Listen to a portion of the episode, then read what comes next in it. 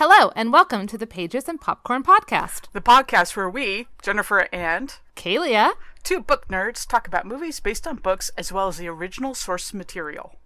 Two warnings. This podcast uses barnyard language. Why limit ourselves to only nice words? Some things warrant not-so-nice words. Also, spoiler warning. We will be talking about the endings of both book and movie, so prepare yourself. Okay. Let's get into it. It's the Pages and Popcorn Podcast. Special guest. Kalia will edify. It's the Pages and Popcorn Podcast. Special guest. Kalia gonna talk, so you'd better damn well listen. Hello and welcome to Pages and Popcorn Podcast.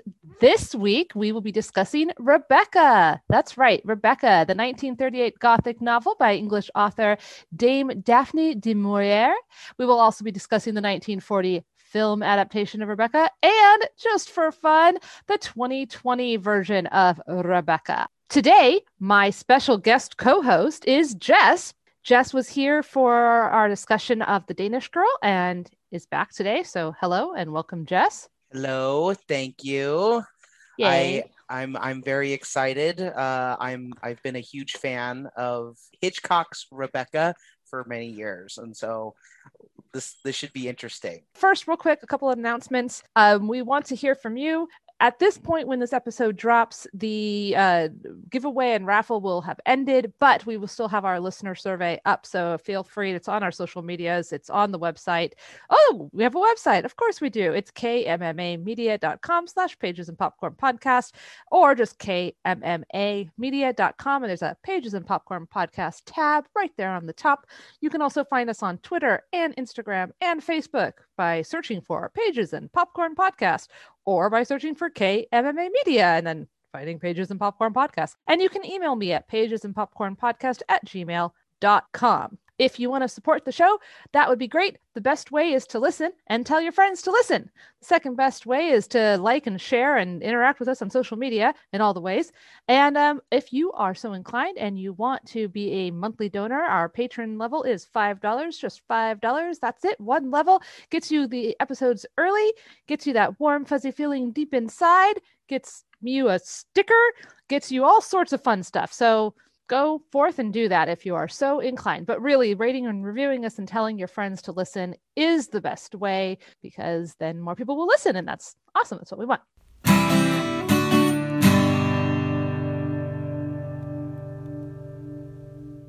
So I am going to do the recap, so prepare yourself. And speaking of listener feedback surveys, I've gotten mixed feedback about whether or not my reviews are too long, too short, too expansive, not expansive enough.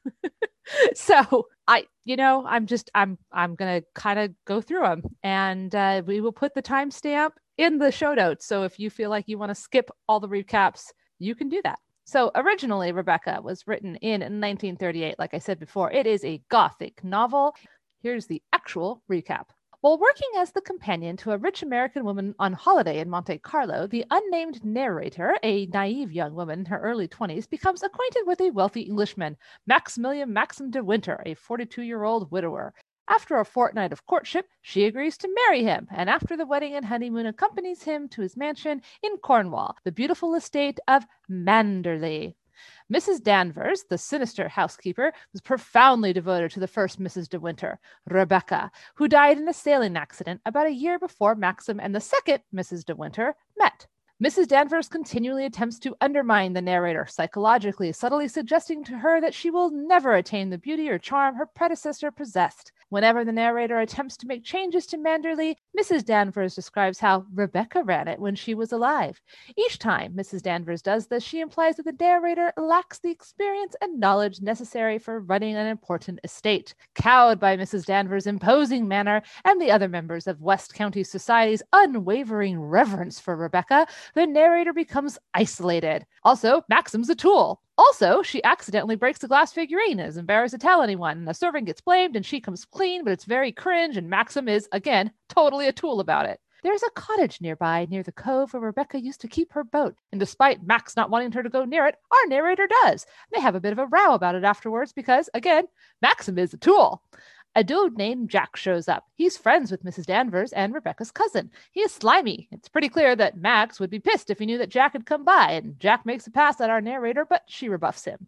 The narrator is soon convinced that Maxim regrets his impetuous decision to marry her and is still deeply in love with the seemingly perfect Rebecca. In an attempt to please him, she revives the Manderley costume ball, a custom Rebecca had instated, with the help of Mrs. Danvers. On her suggestion, the narrator wears a replica of the dress shown in a portrait of one of the house's former inhabitants, ignorant to the fact that Rebecca herself had worn the same costume to much acclaim shortly before her death. When the narrator enters the ball and Maxim sees the dress, he angrily orders her to change. The ball is awful. Maxim treats her like dirt the whole time and doesn't come to bed all night. Someone explains why he is mad, and our narrator blames herself. The next morning, Mrs. Danvers reveals her contempt for the narrator, believing that she is trying to replace Rebecca, and reveals her deep, unhealthy obsession with the dead woman. Mrs. Danvers tries to get the narrator to commit suicide by encouraging her to jump out the window. However, she is interrupted before the narrator does so by the disturbance caused by a nearby shipwreck. A diver investigating the wrecked ship's hull also discovers the remains of Rebecca's sailing boat and her decomposed body still on board, despite the fact that Maxim had identified another body that had washed ashore shortly after Rebecca's disappearance. This discovery causes Maxim to confess to the narrator that his marriage to Rebecca was a sham. Rebecca, Maxim reveals, was a cruel and selfish woman who manipulated everyone around her into believing her to be the perfect wife and a paragon of virtue. In reality, she was a trollop and a horrible person. On the night of her death, she told Maxim that she was pregnant with another man's child, and she would raise him under the pretense that it was Maxim's, and he would be powerless to stop her, and she laughed at him. And in a rage, Maxim shot her through the heart, then disposed of her body by placing it in her boat and sinking it at sea. Their narrator thinks little of Maxim's murder confession, but is so relieved to know that Maxim has always loved her and never Rebecca. Rebecca's boat is raised, and it is discovered that it has been deliberately sunk. An inquest brings a verdict of suicide. However, Jack attempts to blackmail Maxim, claiming to have proof that Rebecca could not have intended suicide based on a note that she sent him the night before she died. Jack attempts to blackmail Maxim, but Maxim calls his bluff, gets the law involved, and then Jack gets Mrs. Danvers involved. She admits that Rebecca was in London seeing a doctor on the day that she died. Jack is pretty sure it was about Rebecca's pregnancy, but he's keeping our narrator and Max in suspense. So now they all must travel to London to find this doctor, and there's some gum-shoving, cavorting going on, but at last they find Dr. Baker, who reveals that Rebecca wasn't pregnant at all. Nope, turns out she had cancer. She was about to die in a few months. Furthermore, due to the malformation of her uterus, she could never have been pregnant. Also, she was going to die horribly and in a lot of pain. So Jack's plot is a bust, and he is shuffled off. Maxim and the narrator assume that Rebecca, knowing that she would die, manipulated poor Maxim into killing her. Maxim feels a great sense of foreboding and insists on driving through the night to return to Manderley. However, before they come inside of the house, it is clear from the glow on the horizon that the wind-borne sense of ashes that Manderley is ablaze. The end. Okay. Then they made a movie in 1940, Alfred Hitchcock movie, actually. It's pretty much the same. There's a few slight changes. The narrator's more assertive when they first meet. They have a bit more of a courtship. There's actual dancing, etc. Unless that's her daydream, it's kind of hard to tell. A bit more about drama with the proposal, but also Max was singing in the shower, and I want to make a note about that. It seemed a little out of character. Yeah. Right? Okay. His negging is way more apparent to me, probably because it's not actually more, but it's just in sharper relief because it's on screen. I don't know. Mrs. Danvers is younger than I thought she was in the book. Max gives his tenants a week free rent after the marriage, which is very nice. The happy couple watches some home movies. The narrator tries to be more like Rebecca with a new dress and a hairdo, but it fails because Max is a tool. Can I just say really quick, I never know if I should interrupt you or not when you're doing your synopsis, because I'm like, I have so many, like, first of all, you're hysterical, but also like I have opinions. Yes. Well, you're here to talk about them, but let's get through this so that with those people who skipped won't be left out of the conversation. Okay. Fair enough. So she does the ball completely herself this time. And then there's actually no ball because of the shipwreck. So that's different. Also, the difference, Max doesn't shoot Rebecca. He hit her and then she fell. And the narrator really isn't there for the whole Dr. Baker bit. And she is in peril during the house burning final scene. But Max finds her outside and they embrace. And Mrs. Danvers dies in the blaze right before the credits roll. So that's that 1940 movie. Then, for some reason, they decided to make it again in 2020. Still has the same opening line. There's still lots of foreshadowing, has lots more to say about class and our narrator's inexperience. Also, the meet cute and romance bit is a lot more romantic and fleshed out. Max is not a tool in the beginning at all. It's actually very sweet and kind of sexy, actually. The plot moves along pretty much in tandem with what we've come to expect. There are a few auditions, like Max sleepwalks now and the narrator has nightmares, but she's more assertive and more autonomous. She is kind of cute and sweet. Mrs. Danvers is older, more like the book. She's more maternal to the missing Rebecca, and the elements of Rebecca are still there, etc. Jack is flirty. He gets her on a horse, which is new, but not quite as slimy. The ruse is found out fast. Max gets all angry, and then this is also sad because he's clearly dealing with the fact that Rebecca cheated on him, and our narrator is just so naive that she doesn't see it, but the audience totally knows. Okay, she goes to fire Mrs. Danvers, and Mrs. Danvers gaslights her and manipulates her into trusting her again. Cue the ball on the disastrous costume and the realization that Danny was behind it. The ball is a much bigger deal than in the 1940 movie, but there is some weird music stuff that I'm going to want to talk about. The ship going aground and the raising of Rebecca's boat does happen. The narrator confronts Max, who admits to killing Rebecca because he hated her and she dared him to. The narrator is just glad that he never loved Rebecca. This time, it's the narrator who won't let Max call Jack's blackmail bluff. Danny testifies in court and announces the pregnancy, and then the narrator fires her, and then Max is in prison, and it is detective narrator doing all the PI stuff to get the medical records faster than the cops for some reason, but it all shakes out, and yes, it was cancer. So Max is free and they all go home, and Danny has burnt the place down and also burnt the boathouse and then commits suicide, cursing the narrator and Max to never be happy. But in the epilogue, they're totally happy. They're in love. They're sexy times. They're kissing. They're traveling the world. They got away with it. Ha ha ha. The end. Woo. Woo. Woo indeed. Yeah. Woo. Yeah. Where do we start? Where do we start? We have to start with the book. So, okay.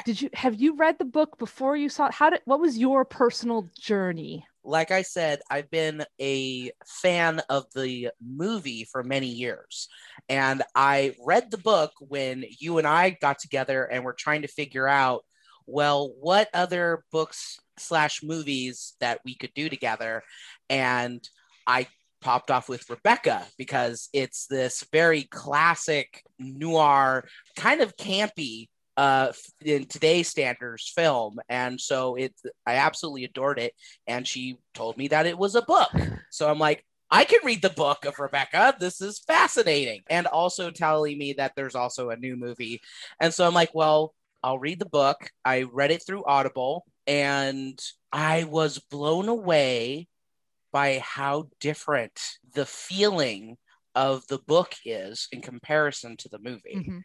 The biggest one for me was the very, very stark contrast in class and age. Mm-hmm. That you can kind of tell the age difference and a little bit of the class difference between our unnamed heroine, which is a very interesting point in all of it, is that she's never given a name, and Max, who is at least a good 20, possibly 25 years older, mm-hmm, than she is.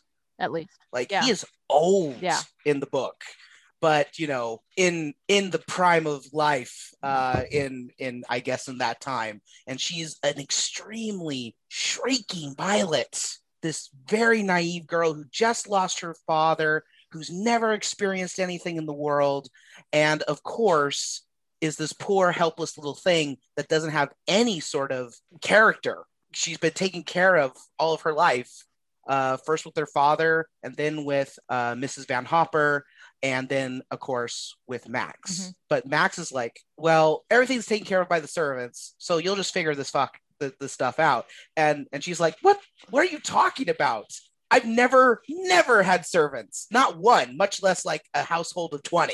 So anyway, very, very, very distinct differences in that. And there's much more, I felt, emphasis on the shadowing of Rebecca's ghost and her presence in the mind of the heroine. In the book. Yeah. In the book, yeah, yes. Okay, so the book is it's a long book, and it is a, yes, slow burn, right? Yes. So I read this book in high school, and I was so frustrated because I was like, get to the point and tell me her name. Like, it bothered me so much that we didn't have the name. And it also, I was just like, when is the thing going to happen? Something's going to happen, right? You know, the test. And then I remember finishing going, well, what was the climax? Like, was it the ball? Was it the ship? Was it like, it just like, it meandered. So I kind of was like, I don't know. I guess I didn't really like it. It was okay. It was really long, blah, blah, blah. Very descriptive, blah, blah, blah. If that's gothic, then that's not for me. Okay. So that was my experience with the book. And then obviously you were like, Rebecca. And I was like, oh yeah, that was I remember seeing that when I was doing my research for Psycho, that Alfred Hitchcock had actually done Rebecca, but I'd never seen it. And we started talking about it before the 2020 Netflix or whatever movie Rebecca came out. Right. Yeah. So like when that, I was like, okay, well, we definitely should do it now because now they've like redone it. That's always really interesting to me when and how they decide to remake a movie that's already an adaptation. Like, you know what I mean? It's just, so that's like a fascinating concept. Okay. So I reread the book. Okay. This time knowing that we weren't going to get a name. So I made my peace with that. But again, I was like, oh my God, this book is long. It just needs to get where it's going. And then I watched the Alfred Hitchcock movie, and then I watched the 2020 movie. So I had like a 2-week span of my life where it was, everything was Rebecca. And yeah, that was probably fun for my family as I affected an English accent. But also I will say one other thing. When I read this in high school, either right before this or right after, and high school was a long time ago, so I can't actually remember, I read Jane Eyre. So in my head, I was like, oh, Rebecca's that book about the narrator who doesn't have a name. Her husband's old and really rich, and she's in this house. And the ex-wife is either there or not there. And I couldn't remember which one it was, you know, like, is this the one where she's like locked in the attic? No, I'm pretty sure that's Jane Eyre. So was she a ghost? Was she actually, I didn't remember the whole, like, he'd killed her bit. When I got to that in the book, I was like, oh my God. And yes. Okay. So that's a huge difference. Huge difference. Between that. I legit was shocked when I read that. Because I grew up with the movie version where the poor downtrodden Max, who had to hold the secret of her evil self, whatever is so just truly perverted and corrupted and wrong that was never uttered in any of the versions that we that we read or watched. And so, you know, he's so pissed off and he goes to strike, you know, like you said in the movie, he goes to strike her. She falls over, hits her head on something, and she dies by accident. Yes. Not in the book. No, in the book, he straight up shoots that bitch right through the heart, right? Okay, and then disposes of the body, which, okay, I'm going to say, like, that is an important, it's not like, oh my God, what have I done? Now I go into hysterics, whatever. It's like, oh, I better cover up my murder. Yep. So I was curious about that. The reason they changed it for the Alfred Hitchcock movie was the Hays Code, because he couldn't be an actual bad guy because he doesn't get spanked, basically. If he had gotten spanked, then they could have shown it. But because he gets away with it, and can we say classist, like this is the old boys club totally coming in and like helping him out and like all of this stuff, he's not going to have to answer for his sins. And she doesn't even care, the new wife. She's just like, oh, that was sucky for you, but I'm so glad you love me. In the book, she literally like spends no time thinking about the fact that he'd actually committed murder. It's just, I feel so bad for him. Oh my God. Okay. Yes. Just relief, right? Of just like, I was wrong. I thought there was this whole other person that he was in love with, and it really was me all along. Oh. It's so nice when your husband, the murderer, loves you. Yeah.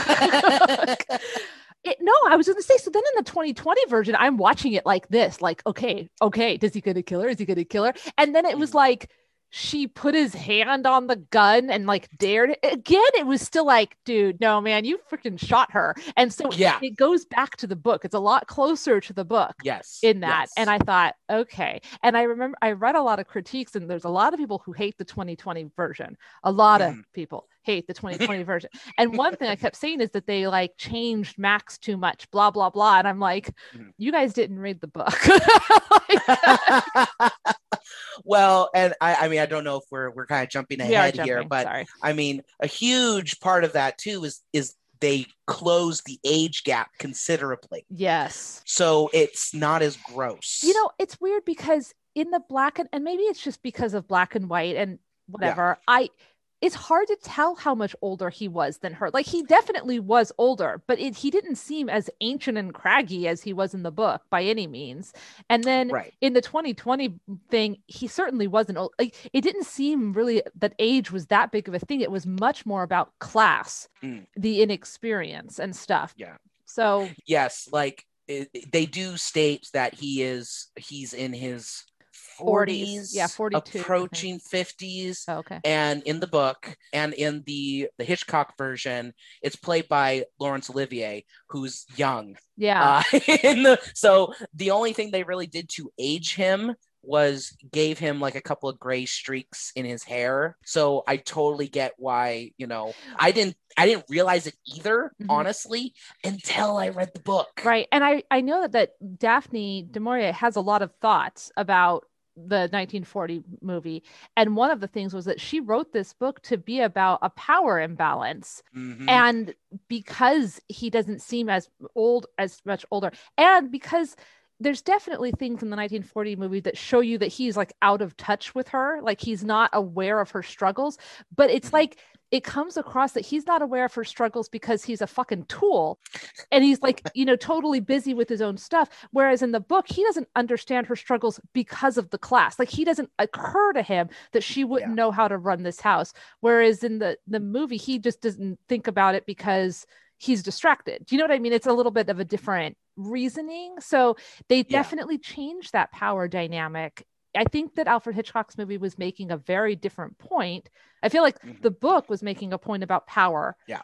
Alfred Hitchcock's movie was making a point about femininity. Oh yeah. Like, and the different bad women and good women, which I want to talk about. And then I'm not really sure what the 2020 movie was like. I don't think it had a point really. I feel like it was like, just like a blurry, nice, I would agree.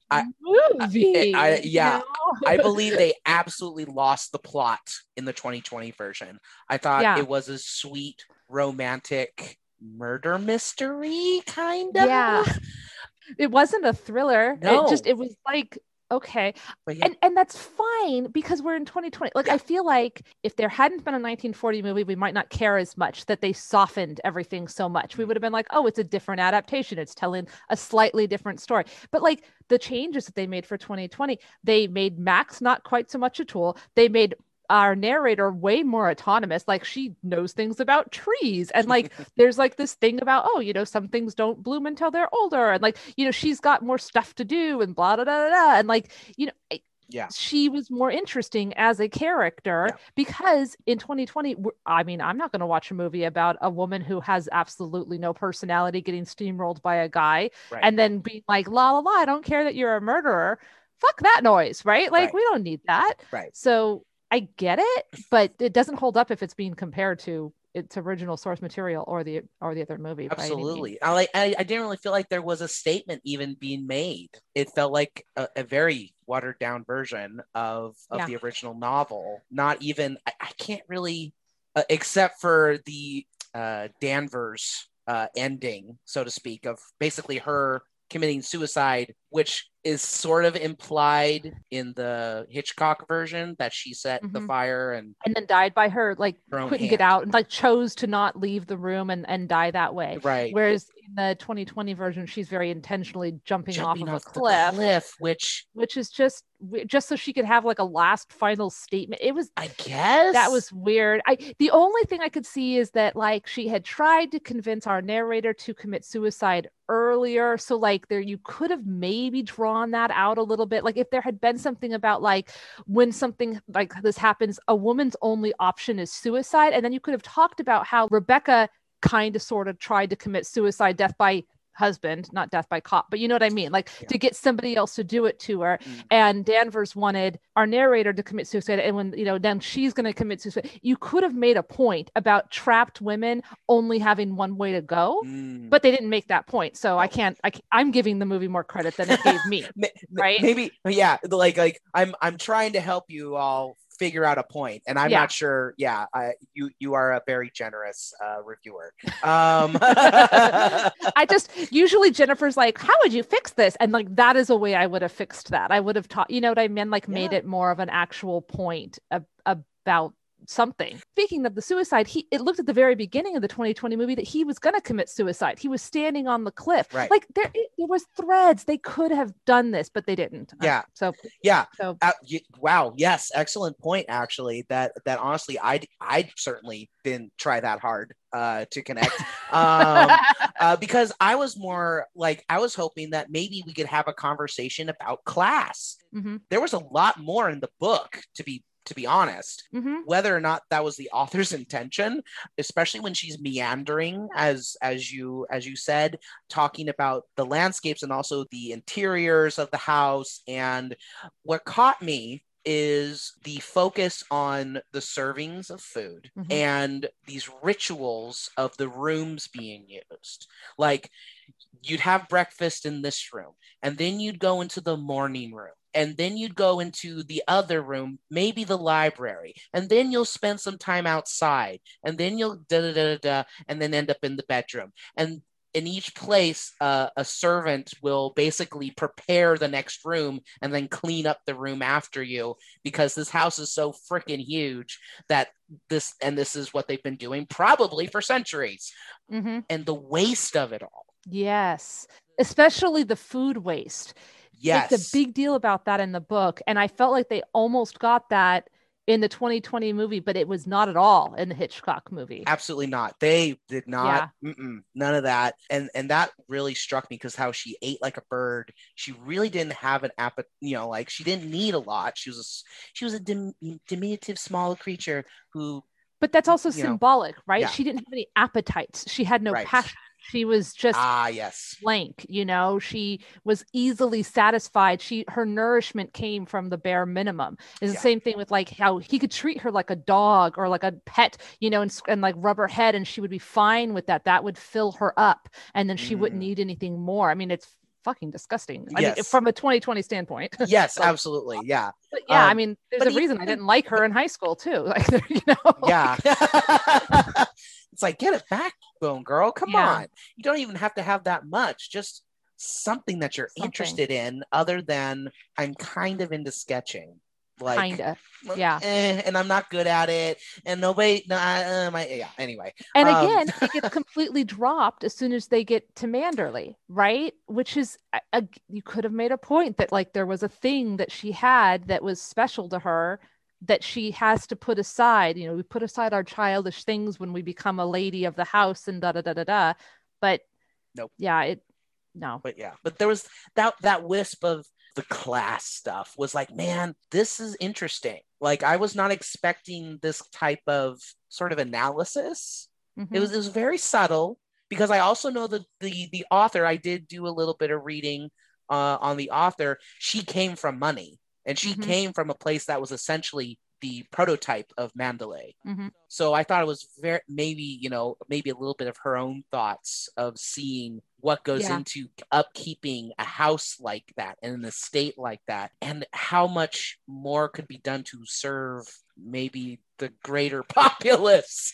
Right. With that much food that gets created and then essentially not used. Right. So they made a couple changes. Like I said, in the 1940 movie, they referenced that Max was like, everybody gets a week free rent or something. Like he did some kind of a money thing, which I think was just it was an addition. It wasn't in the book, to show you that he's not all bad. Right. You know, I guess, I don't know. Yeah. But what they did in the 2020, they actually touched on class a little bit more. They had the scene where she went into the dining, like she went out to go eat at the dining room at the beginning in the hotel. And they were like, you can't eat out here because we know you're a servant, basically, because she was a companion, you know, to the lady. So her class was too low to even eat in this restaurant where she had been eating yesterday with somebody else. And he said, no, come and sit next to me, you know, and like it tried, I will say the 2020 movie tried, but it definitely had more of the class stuff because, and to be fair, Hitchcock was trying to do a lot of stuff, right. You know, and this is a very long book. So there's a lot there, which visually could be imparted, I think. And certainly the grandiosity of the estate and also the, you know, the constant background of the sea. Also, all West Wings are forbidden. Yes. In me and my husband were joking about that because, again, Rebecca's room was in the West Wing and nobody goes into the West Wing. You had a Beauty and the Beast moment, didn't you? Yep. It's forbidden. It is forbidden. Unless, of course, you're talking about Dear Martin Sheen's West Wing, in which case that's okay. Not forbidden, just a pipe dream. Yeah.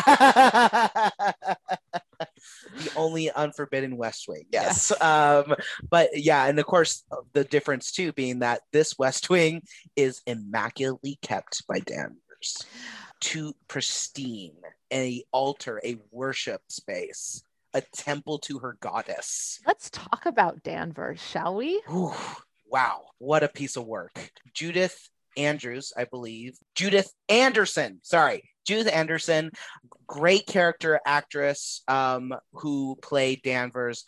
Oh, she was chilling. And I think probably the better representation of Danvers from the book where she was the skeletal figure. Also a woman interesting without any meat to her bones. Mm-hmm, mm-hmm. Because in her case, it was obsession. Right. Yes. With Rebecca. And she might have been more filled out and not so gaunt during Rebecca's life. But at this point, she's basically wasting away in the book because Rebecca is gone and she's in deep, deep mourning. It's okay. So in the book, she's very maternal and skeletal, and she's like the crone, right? Like she is like the harbinger of death and like creepiness and like all of this stuff. And she's legitimately scary, scary, scary. Yeah. In Hitchcock's movie, she's chilling, like you said, and she's unsettling. Yes. She wasn't as frightening. And part of it is because she wasn't older and skeletal. She was younger and not maternal, but freaking in love with Rebecca. Yes. Not subtly. Not subtly. That was something that was changed, is that they didn't talk about that. She, you know, in the book, Danvers was with Rebecca as a child. Yes. She watched her grow up and was by her side almost her entire life. And we don't hear about Rebecca's parents. You know what I mean? That's true. So it is like there's this idea she's probably, you know, comes from money, obviously, because she was the perfect wife for Max and blah, right, blah, blah. But Danvers raised her. Like there's a mother thing in, like, okay, I'm your servant, but I'm also kind of like this maternal mother figure and I love you. And, you know, there's this thing in literature where people can't see, well, there's a thing in real life where people can't see the crappiness of somebody that they love. Yeah. Do you know what I mean? Like where parents are very, very susceptible to this. Not my little Johnny Susie Q. She would never do such things. Everything she does is perfect. You know, right. Those poor parents. I mean, my child is perfect, so I can't really understand, but I've heard that there's this thing that parents do where they justify the actions of their kids. And Danvers definitely seemed to have that kind of an idea here. Oh, man, in the book, again, like, you know, the book definitely brought about, because of the meandering and because of the depthness that was there, you really got a little more of a sense of like how warped she had come over the years in her adoration to Rebecca, in that she was like, I know she played all of you assholes, like and you deserved it because you were lower than she. Mm-hmm. That was really interesting to me in reading that. Like she had completely lost any sense of anything other than Rebecca. Mm-hmm. And in the movie, yes, like you said, absolutely lesbian vibes, hardcore. Like I would argue possibly unrequited. Yeah, I got that too. My impression is that Rebecca probably knew how she felt and played on it, preyed on it, allowed it, probably did those things where she'd be somewhat flirty, like just enough to make it keep going as a control thing. But we know that Rebecca laughed at the men. I bet she laughed her ass off at Danvers too, right? Like that's definitely the vibe that I got in the movie. And it's funny to me that the Hays Code didn't catch this. She's like, look at her underwear. Let me touch her pants. How sheer is it? How sheer. Yes. And like, look at her pillow. And like, this is where we would lay. And I would brush her hair. And like, hair. Whole thing. I'm like whoa. You're telling me that none of that Hays Code, you didn't pick up on her being there in the sheer nightgown? Well, you know... States of undress. Lesbians aren't real, Jess. Gay people didn't exist until 1982, right. So it's fine. Yeah, it's cool. I forgot. Cool. Yeah. And speaking of sort of unspoken gay characters, Frank. Yes. Who is basically the estate manager. Yes. And has been Maxim's loyal CPA. Right-hand man. Yeah. Who basically runs all the stuff. Maxim makes the decisions, but Frank does all the actual work to run the estate and all of the surrounding areas and blah, blah, blah. He collects the rent from the tenants and, you know, all of that stuff. And he totally loves Maxim. Oh my gosh. It is. It feels even more sincere in the Hitchcock's movie, to be perfectly honest. Like that, there's some strong bro vibes going on. Like I knew all along, Max. Especially when she like interrupts them at breakfast and they'll like stand up and they're all kind of awkward about it. And then they're like, we're going to leave now. Yeah. Like I was like, and he also like in the book, he is sort of portrayed as a much, I hate to use the term wimpier guy. Like he's definitely more of a bookworm. Whereas in the movie, he's a bit more put together. He's, you know, a guy who, conservative in the frugal sense, but otherwise, you know, a pretty attractive, and he's the same age as Max, and so, you know, he could have easily been another leading man and someone who obviously cared about our unnamed heroine, the second Mrs. De Winters, but definitely vibing for Max. Oh my gosh. So this is interesting because I remember when I read this in high school, because the book opens up with kind of like a flash forward where our narrator and a man are out in the world and like he is traumatized. And when she mentions England, he gets all weird. Yeah. So she has to be careful about what newspaper she reads to him. And they spend their days doing nothing. And it's like, oh my God. Like, and then she's like, but I'm dreaming of Manderley. And then like basically the whole rest of the book is this flashback that never really even brings us back to the present. I hate those kind of framing devices. It's like half a frame, whatever, different rant. But I remember as when I read this in high school, I read that whole first part and like the man is never named in the beginning. It's just he. And then I'm reading this and I'm like, so maybe like Rebecca's going to kill Max at some point, because I again still like having just read Jane Eyre or like something, and I was like, maybe it's Frank, maybe it's our narrator and Frank who are like going off now and like having this very quiet life, like maybe Frank had to kill Max and that's why he feels bad, maybe they're on the lam again. Like I'm like writing my whole fan fiction right in my head. Oh my gosh, I love that. I love that journey for him, honestly. That was totally not where I would have, like, my brain went. I definitely already knew, you know, because like, yeah, right. Because I'm like, no, Max was broken from the loss of Manderley. And so he became a broken man. And of course, again, he's a good 20 years older than her. Yeah. So as she has matured and had to be the responsible one, he's withered away. He's declining and become this, for sure. Yeah. You know, the scared, someone's going to find out the truth kind of thing. That's after reading the book, like that's kind of where I came with, okay, that's how he became this mess of an old man, basically. So, and I will, I kind of wish that first chunk was at the end. I wish it had been an epilogue and not a beginning. Because first of all, like I said, I hate that type of framing device, which is only half-assed. And second of all, it didn't add anything. It did. All we knew is that it had, like, she could have had that in one paragraph. Last night I dreamt of Manderley, blah, blah, blah. And then we could have gone into the whole thing. or not, and then like had the last chapter be like, and here we are now, and it's okay. Like, we don't have to end on the house is burning on the other side of the hill, and now there's no more book. Right.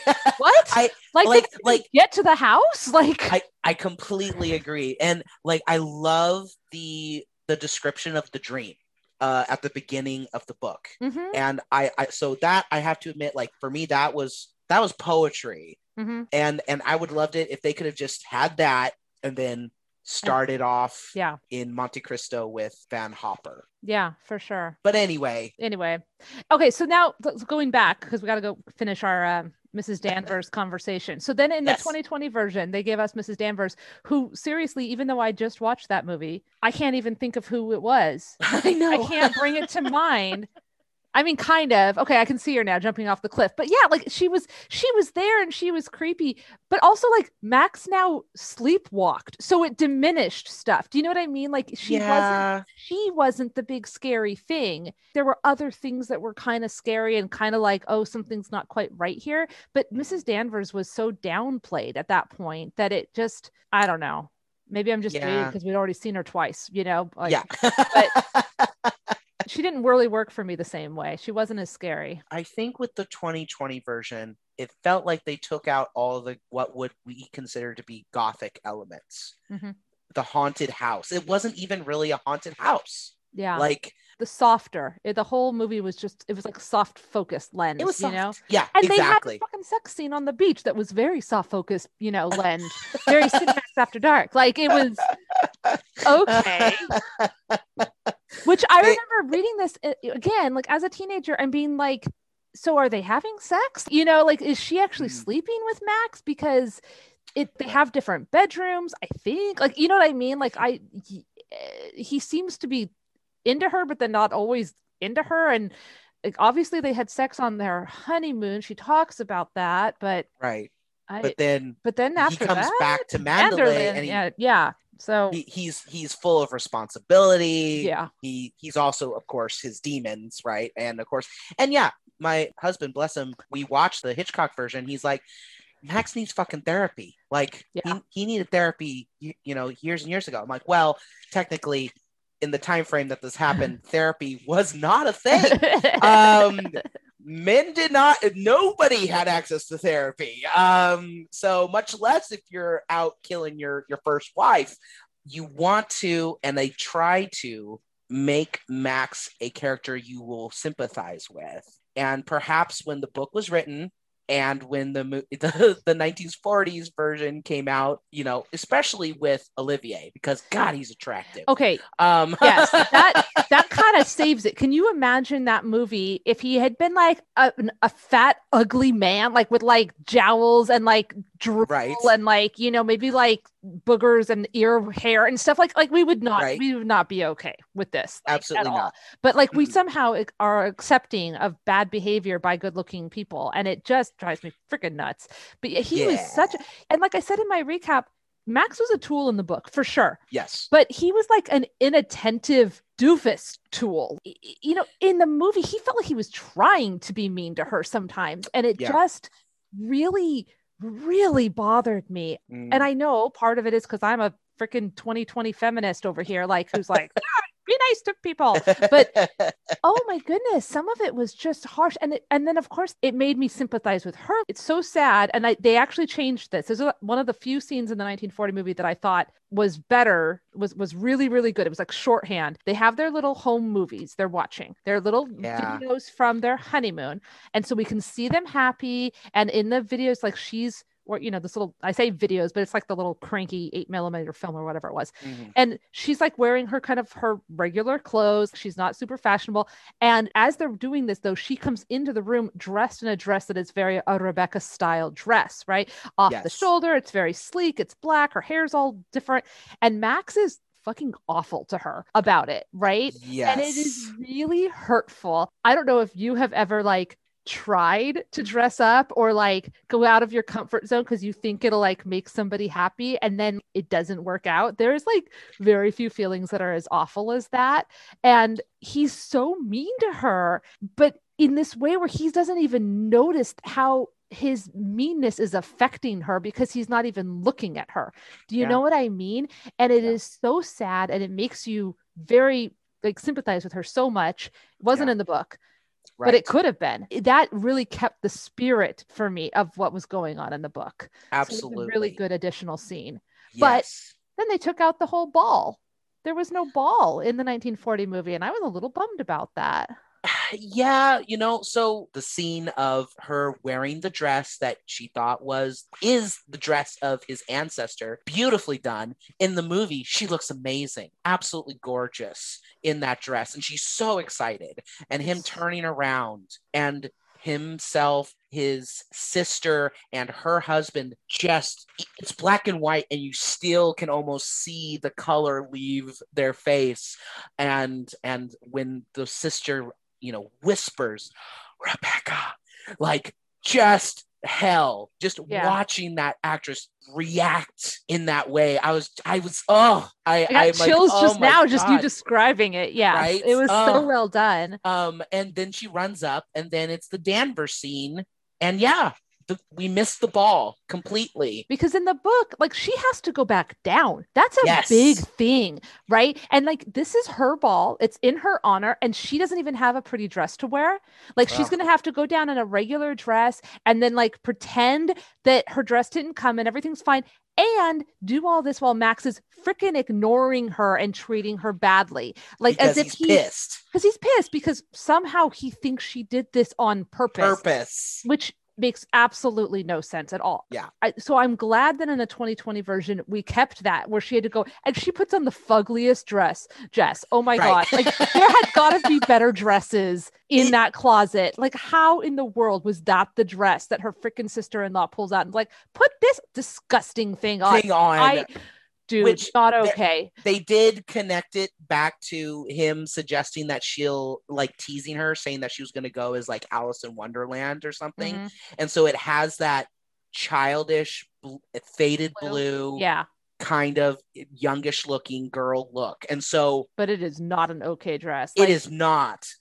Of course, it's from her old wardrobe. Yeah. First of all, I don't know. Like, it's only been like a few months that you've been in Mandalay. And I guess you spent all that time getting that beautiful dress made. You didn't order anything else once to get a couple more for everyday wear? Like, seriously? And at that point, I'm kind of like mad at the sister. I'm like, girl, take off your dress. Like, this is her ball. Like, it matters what she wears. And then she has to go down there, and she can't in the 2020, she can't find Maxim. And then they did some really fucking weird stuff with the music. I don't know. Like it was weird. There was all this weird music that had words, and it sounded like vaguely Irish or something. I didn't bother to look up the soundtrack because I just didn't want to spend any more time on it. But because that's right, because she was going from the ball area to sort of the like the servants area. Yeah. And so and then of course again that class. The class is saying, and yes. And so, but in her not belonging there either. And they showed that in the 2020, we actually saw the servants' quarters a couple times and how awful it was for her to be done. And I don't know, like, I've watched Downton Abbey. Like, I know, don't go down those stairs. Like, you're not supposed to. You know?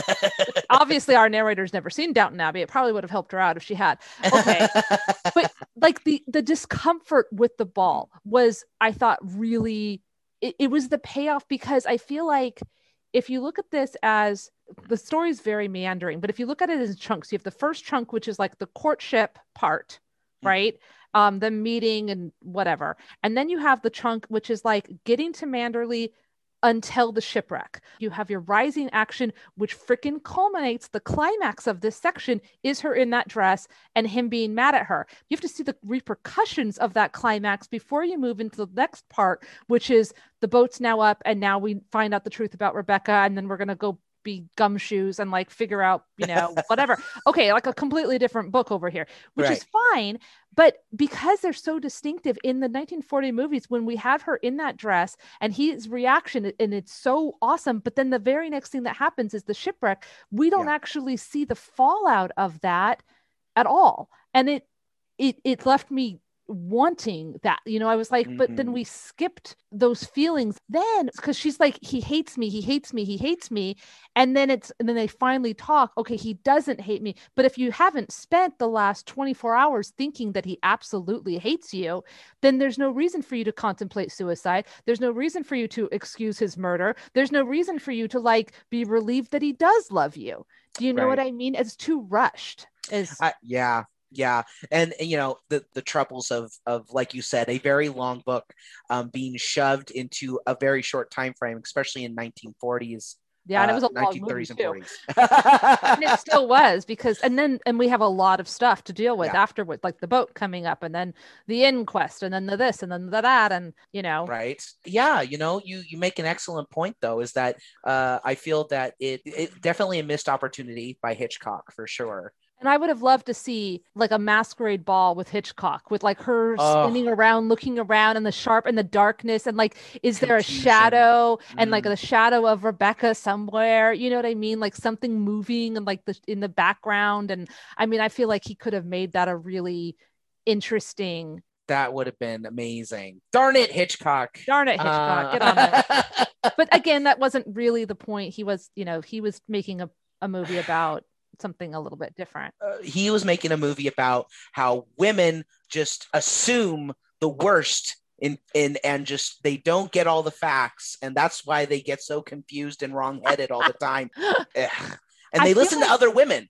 That's the other problem. Those darn pesky women, man. Our nameless heroine is constantly being told basically the wrong information by Mrs. Hopper, by Danvers, by sister. His sister, and which of course only encourages her belief that she is not worthy of Max, and also is not going to fit and make this work. And only until he tells her the truth, which he could have done, I don't know, anytime during their courtship. Don't you understand? If he told her, she would have lost that little look in her eye. Her eyes. Oh my God. She would have like had information and then therefore be older. And okay, so here's the thing. Because okay, here we go. Let's go. Max is trapped in this awful marriage with Rebecca, right? And he is a very unreliable narrator, right? When we get his story, because we only really get it. We get people saying she was beautiful, blah, blah, blah, blah, blah. But we don't really like, except for Danvers and Max, those are the only people who like actually talk about Rebecca, who she was. A little bit of Jack, right? The cousin, talking about who she really was. But let's be honest, Max is not a reliable narrator. Even in this, like, I'm unburdening myself, he's doing it for sympathy, right? He's justifying his actions. So he's going to probably be a little bit hyperbolic. Just saying. Okay, like, I didn't kill her because she was nice. I killed her because she was a bitch. You know, let me tell you all the reasons why. Yeah. Okay. But what was her major crime? Her major crime was that she refused to play by like the societal rules that were like instituted. So she was like, look, I don't care about your freaking house, but I'll run it and I'll make it perfect and it'll be the talk of everything. And I get to have my own fun and do my own thing. And that's what we're going to do. Like, she was powerful in a way that was very threatening to him, right? So after that whole situation has been resolved by murder, but resolved, what does he do? He finds the woman who is never going to question authority, who's never going to fight back, who has absolutely no personality and will be completely like molded to his thing, because like she is the perfect subservient wife that he wanted originally. You know what I mean? It's like from one extreme to the other. And when she tries to like, when she goes somewhere, he tells her not to go, he gets really mad. When she does a thing that he didn't want her to, he gets really mad. And he's very threatened by her, you know, growing and changing and becoming. And that's his whole thing. I don't want you to grow up. I don't want you to become jaded, blah, blah, blah. It's basically like, I don't want you to ever question me. Right. Yeah. And absolutely. So, and also like she didn't know who he was until they were introduced. Right. So complete non-entity, I'm not going to gloss over the fact that she was frankly barely out of being a child. Yeah. I'm thinking like barely legal, right? Correct. Yeah. And gross. It was gross. Like when I recognized it in the book, I'm like, Oh boy. Okay. So we have this extremely unfair power dynamic, not only in him being one of the richest men in England, but also he has many, many years and a past that she has no idea about, because she's had no reason to know about what went on with the upper echelons of society in that part of the country. Right. He saw her, in beautiful young girl who he's like, I could just pretend none of that shit ever happened. Start over. So I don't have to tell her anything. Nope. Maybe it could have worked if he never went back to Mandalay, which is like, you want this new fresh start, and then you go back to the place that knows everything. Yeah. Everything about... I kind of wondered about that. Was the point that you can't escape? Because I'm sorry, I know the 2020 version sucked, but they did a couple things. Like at one point when they went back to Manderley, she's like, I missed our honeymoon. I'm blah, blah, blah, blah, blah. And he's like, but that wasn't real life. This is real life. He doesn't actually say that in any of the other iterations, but it's like, this is life. Like, this is where I make my money. This is like how I have to live. I have responsibilities, whatever. And he wanted an heir. I made that a very, very apparent, Yeah. Because that's like his responsibility and like what he's supposed to do and blah, blah, blah, blah, blah. But yeah, I mean, kind of technically didn't have to be there. Frank was kind of running stuff, right? He could have, he could have not. So he had money. A little glutton for punishment here, it's like almost like he wanted to get caught. I absolutely. There's another thing that as we go forward too in the story of, once the boat that he sunk is uprooted from the storm, and of course it all comes back, there's a lot that is talked about how justice is served with people who have money yes, and who just happen to know the judge by their first name and the constable, and they go golfing together and but the person pointing that out is the bad guy. Yeah, Jack. So it's like, normally if you have somebody saying something awful or inaccurate or whatever, and they're the bad guy, it's the author's way of saying what they're saying is awful and inaccurate. That is why I'm having the bad guy say it. Like, don't listen to him. But this is like the bad guy saying what you and I are reading going, yeah, dude, Jack's kind of got a point here, right? Yeah. Like, this is the fix is in, Well, there's also a little bit of... I might be reading a little bit into it, but in the book, Jack is sort of described as basically a redheaded drinker who hasn't quite lost his looks yet to drink and bad living, right? So there's a little bit of classism in there too, particularly in you're coming from the upper English society that kind of looks down on Irish people. So and he was her cousin, but you definitely got the sense that like he was a lesser. I was just that's a really those cousins, those like the trashy cousins that whatever that she still dabbled with, because she could. But there was a lot of reasons why he wasn't welcome at the house, I mean, and clearly being a part of whatever devious, perverse lifestyle that she was a part of, he was absolutely right there with her. Probably, being in the upper echelons of society, she probably had just as easy access as anybody to those things. So who knows who got who into what, but he was definitely spoken about, which you don't get from the 40s version with George Sanders, truly the best villain voice in freaking history. But he is young and he is very English and very suave, sleazy. He's a car salesman.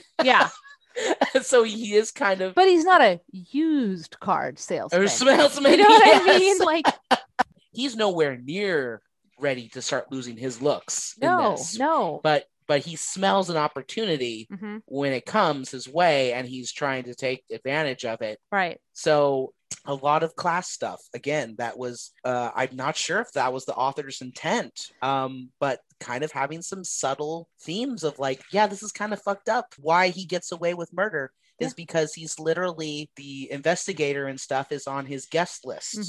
And they have a personal relationship because they travel in the same circles. Right. And literally letting the accused along for the investigation. Oh my God. I hello, what? It's so I was going to say it's so British. Just it's like, and then this, and then we're going to call this person in. We're going to talk about this. And then we're all going to travel together to London. And we're going to like, I mean, and in the book, it is so drawn out. Well, we don't know which doctor it is. We're going to go through all the exchanges. We're going to call all the numbers until we find the right number. And I was like, oh my God. Right. You know, and in the book, our narrator does nothing. She like literally just watches this whole thing play out. In both of the movies, she's a little bit more to do. In the 2020 version, she has the most to do. She's like running around, and freaking Max is in jail, like not even involved at all. Like he's just there. You know what I mean? It's well, it was interesting in the movie version. She got left at home. Yeah. After the trial, before they went to go look up the doctor, Maxim says, nope, honey, you go home. You don't need to be here for this. Which is a really strange thing, because the whole rest of the movie, it's like she's our main character. So she's on screen the whole time. In the book, she's our main character. It's her perspective. So to have that happen in the movie where they're like, oh, well, she's just not even in the next 4 scenes. It's cool. I'm like, wait a minute. And then he's like, oh no, the house is on fire, but it's kind of okay because she's not in the fire. So then they're hugging and it's going to be okay because at least they have each other, which, okay. But then you get the impression that the 1940s movie, the epilogue wouldn't have been the two of them somewhere where he is like falling apart and scared of his own shadow and she's caretaking him. Do you know what I mean? Which is a big fundamental change. It's It felt more like not only that they, you know, they fully come together at the fire, but also that they will rebuild. Yeah, is kind of the feeling. Like, oh, all is not lost. Yeah, you know, the worst part of it, which is the remnants of Rebecca, will be destroyed, and then we can. Right. Make something new. Because both of the movies start with the same line, last night I dreamt of Manderley, and like the whole little bit about her walking. But because there's no context, we don't see where she is dreaming of Manderley. It just, the 1940s, it's kind of like, I dreamt of what it was before. But the implication is like, but now it's fine. We've rebuilt. We're happy. Blah, blah, blah, blah, blah. Like it's a whole thing. Okay. You just kind of like, threw me for a loop there, bud, because I'm like, why did I not piece that together? Oh my God, because they are walking through the ruins in the beginning of the movie. And I'm like, well, so was it just a dream that of like her, like what would have happened if we didn't get to rebuild? Because that's, I've always thought at the end of that movie that it's like, you know, it's going to be Rebecca's okay. Gone. Yeah. Rebecca is gone. And Danvers is gone. And we're hugging. Jack has been taken care of. We're hugging. We're kissing. We are together. And we're going to start our new life together right freaking here at Manderley. Yeah. There's no leaving. Yeah. No, I feel like it's almost there so that they could be like, oh, remember that there was a book?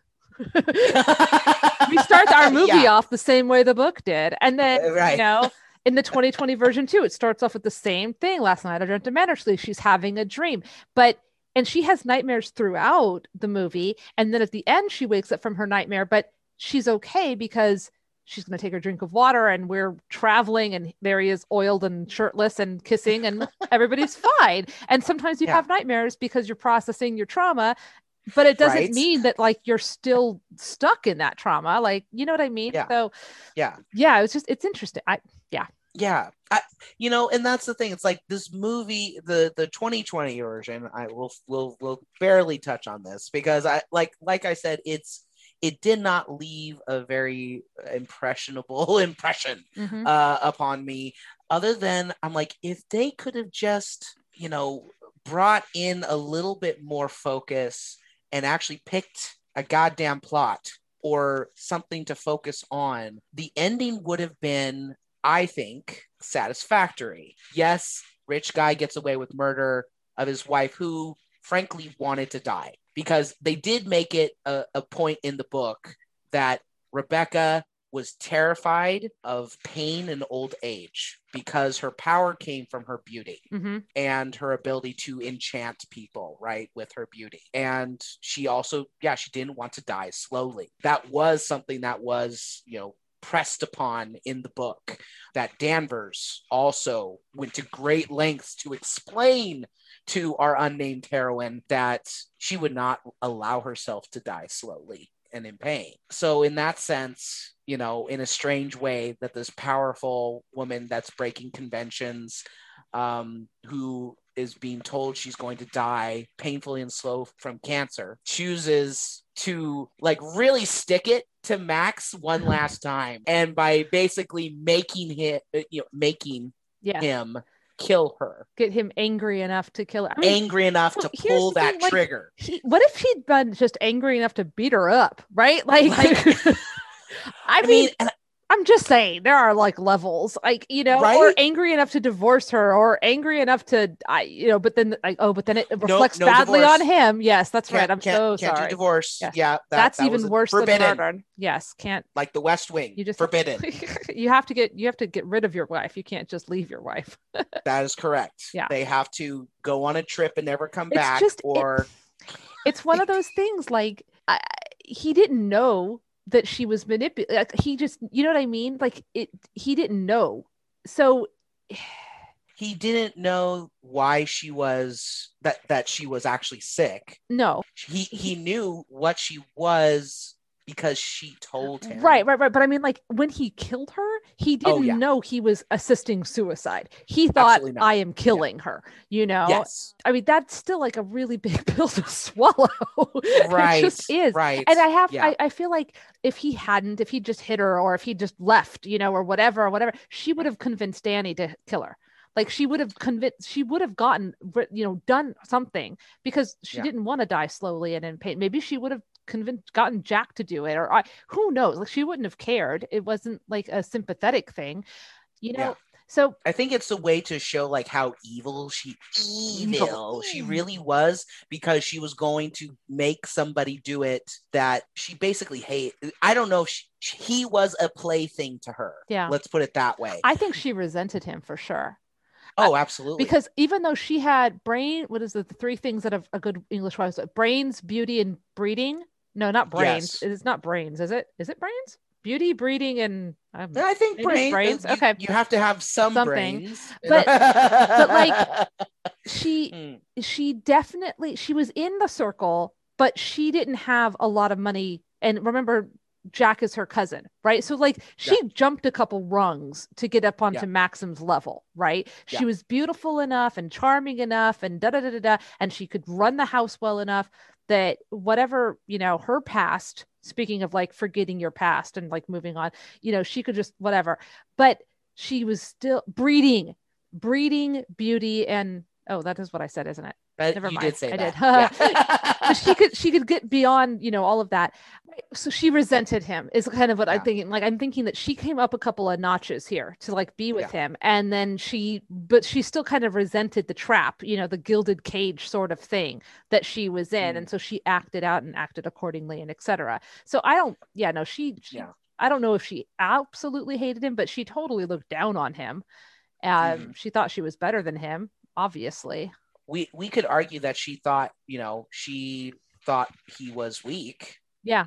Oh yeah. And he was, especially like, there's also, you could argue that the author and Hitchcock was trying to, you know, impress upon the audience that gentlemen do not hit women. And so he was never going to strike her. I don't think he ever did anything, even to, you know, when he was mad, whenever he was mad, he would shut up, or he would explode and say something angry and mean and hurtful and then walk away, but he would never, except that he was physically violent in the book. He hit Jack so fast that our narrator didn't see it, like it just happened, right. And then he was like standing on the other side of the room, and she was like, oh my god, he hit him, and she was a little shocked.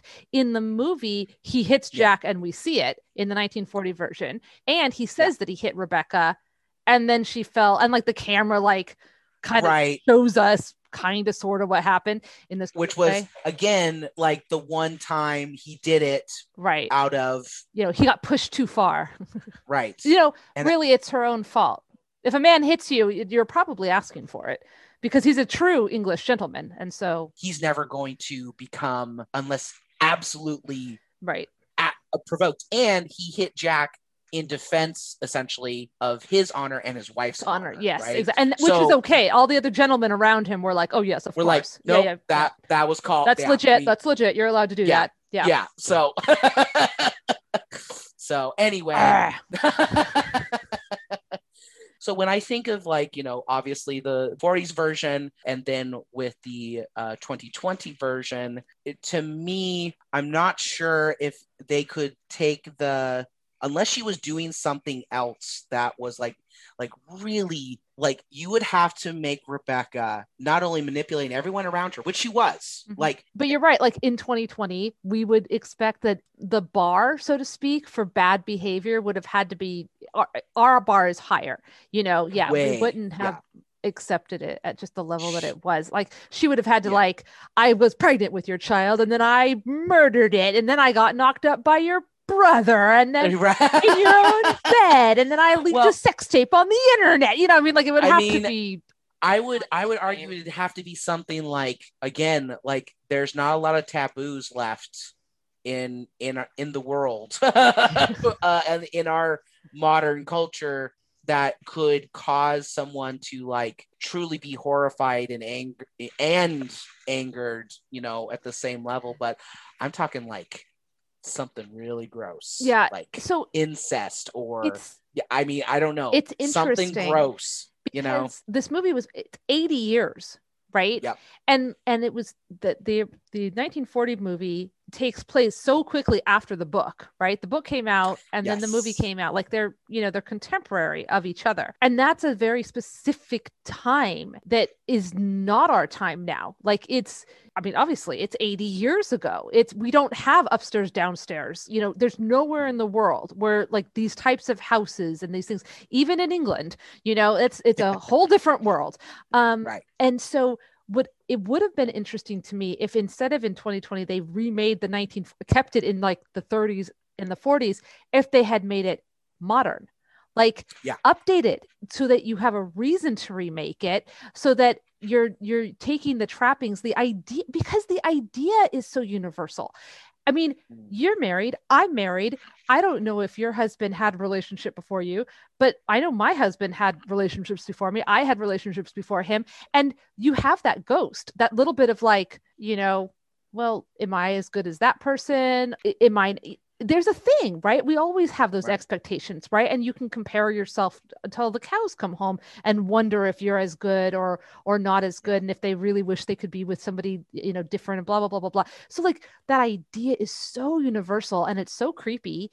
And I mean, it is just heartbreaking. Could you imagine, like, dating somebody and, like, having all their friends be like, oh, that's right, you're not with so-and-so anymore. Oh, that's a bummer. I really liked so-and-so. So they were so much charming. Fun. Yeah. Do you remember? They dressed so well. I know, and always had the best snacks, you know? Yeah. I mean, this other one seems, I mean, they're nice. Oh yeah. We're so happy that you're here, but damn, you know, so-and-so had a house in the Caymans that they would take. I mean, you know what I mean? Like, there's always, like, this thing, right? And I could see it have been something that you could have updated very easily and kept those tropes and maybe then put the gothic haunted aspect back into it a little bit. But yeah, oh well.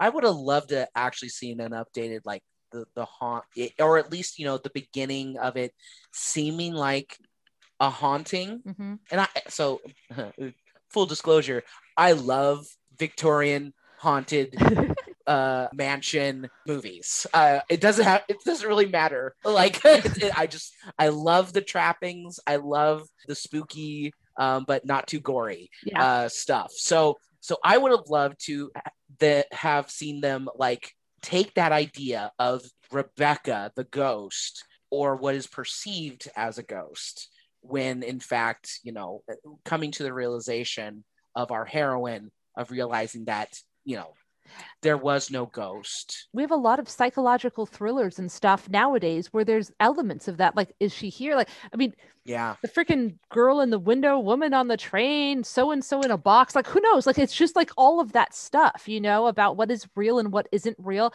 And you can have these unreliable narrators where you're, like, not 100% sure if they're okay. Like, if they're really dealing with a full deck, and, you know, give our narrator a drinking problem, man, this thing writes itself. I'm just saying. Well, I mean, arguably, you could even say, like, you could make room for an eating disorder here too. That's tied with this person's anxiety of how people perceive them. And the only thing they have is, you know, their ability to be thin. Yeah. Like, absolutely could have totally played into that as well. And being able to recognize and come into themselves and get the help they need and actually be able to be a whole person in themselves and in the relationship. So what I'm hearing is that you and I are going to write an updated version of this. Look out, Netflix. Here it comes. We'll call it Bex. Yes. We can't do Becky. That's 80s. Yeah. So Bex, it would have to be Bex. With an X, you know. I was thinking of, I don't know if you picked it up at all, with Jasper, the dog, the Cocker Spaniel, the Black Cocker Spaniel that played a odd, heavily role in the book and was used by Hitchcock as this sort of, you could say it's sort of a plot device of using the dog and its actions to propel, I keep calling her the nameless heroine, to the next point. Mm-hmm. As this sort of like, you know, this should be your curiosity, this should be your drive, but instead we're going to let this dog do it. Mm-hmm. And also you had already made points about like, she does kind of act like a puppy dog looking for attention and affection, any kind of affection. Even more so in the book, like she talks about, like, I knelt by his legs and put my head on his lap and he stroked my hair. And I thought to myself, I am but a dog to him. And then my heart swelled with joy that he loved. I was like, oh my God. But yeah, like it's not even subtle in the book, how much he sees her as a pet, or, you know, and puppy play could have totally also been a thing. Okay. I'm making notes here for our, in 80 years, it's going to be Bex and no. But I thought that was an interesting, like they really, poor Jasper. And also he was fat.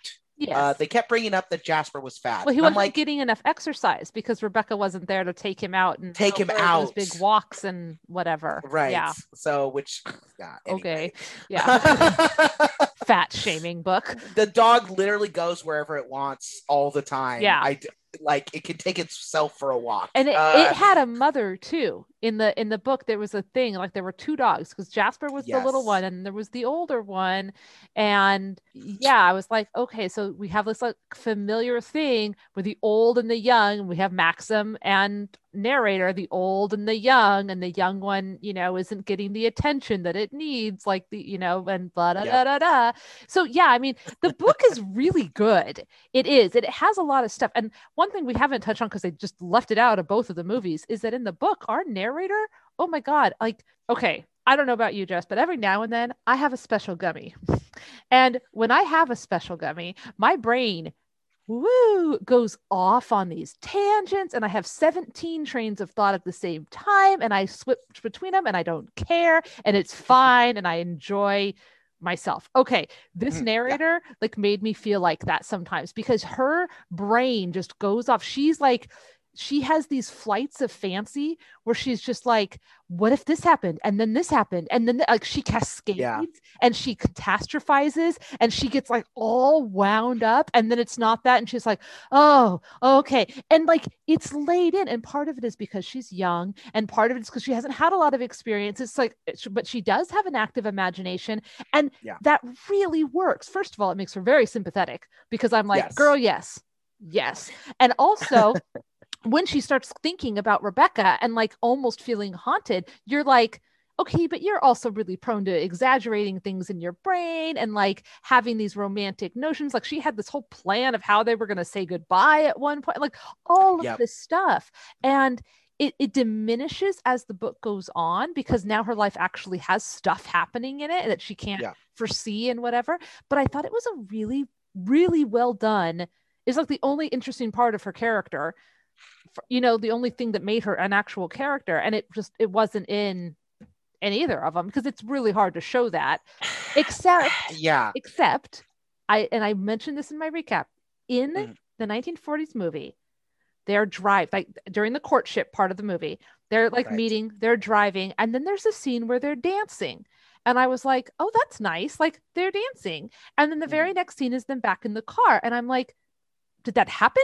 Did they actually go dancing? Or is that a flight of fancy? Because him taking her out of the hotel and driving off with like out of sight of other people makes a lot of sense. But the two of them like in the hotel, like in public dancing, that seems a little fishy. And in a nice dress too. A very nice dress. Where would she have gotten that dress? But because there's not other times in the movie where her brain just goes off and like we have these things where we're not sure are real or not real, I wasn't sure about the dancing scene. It seemed weird once I thought about it. So what do you think? You've seen the movie more times than I have. Did that stick out at you at all? Yeah, particularly because of how often he makes it a point to not stick around in the hotel with her. They're never at the hotel for very long, except for the first time when they had breakfast together. And I think they continue to have meals and stuff. And so it played definitely into that idea of her fantasizing about what type of courtship they were going to have and be as a couple. And I think, you know, again, making the most out of him choosing her out of everybody to seclude her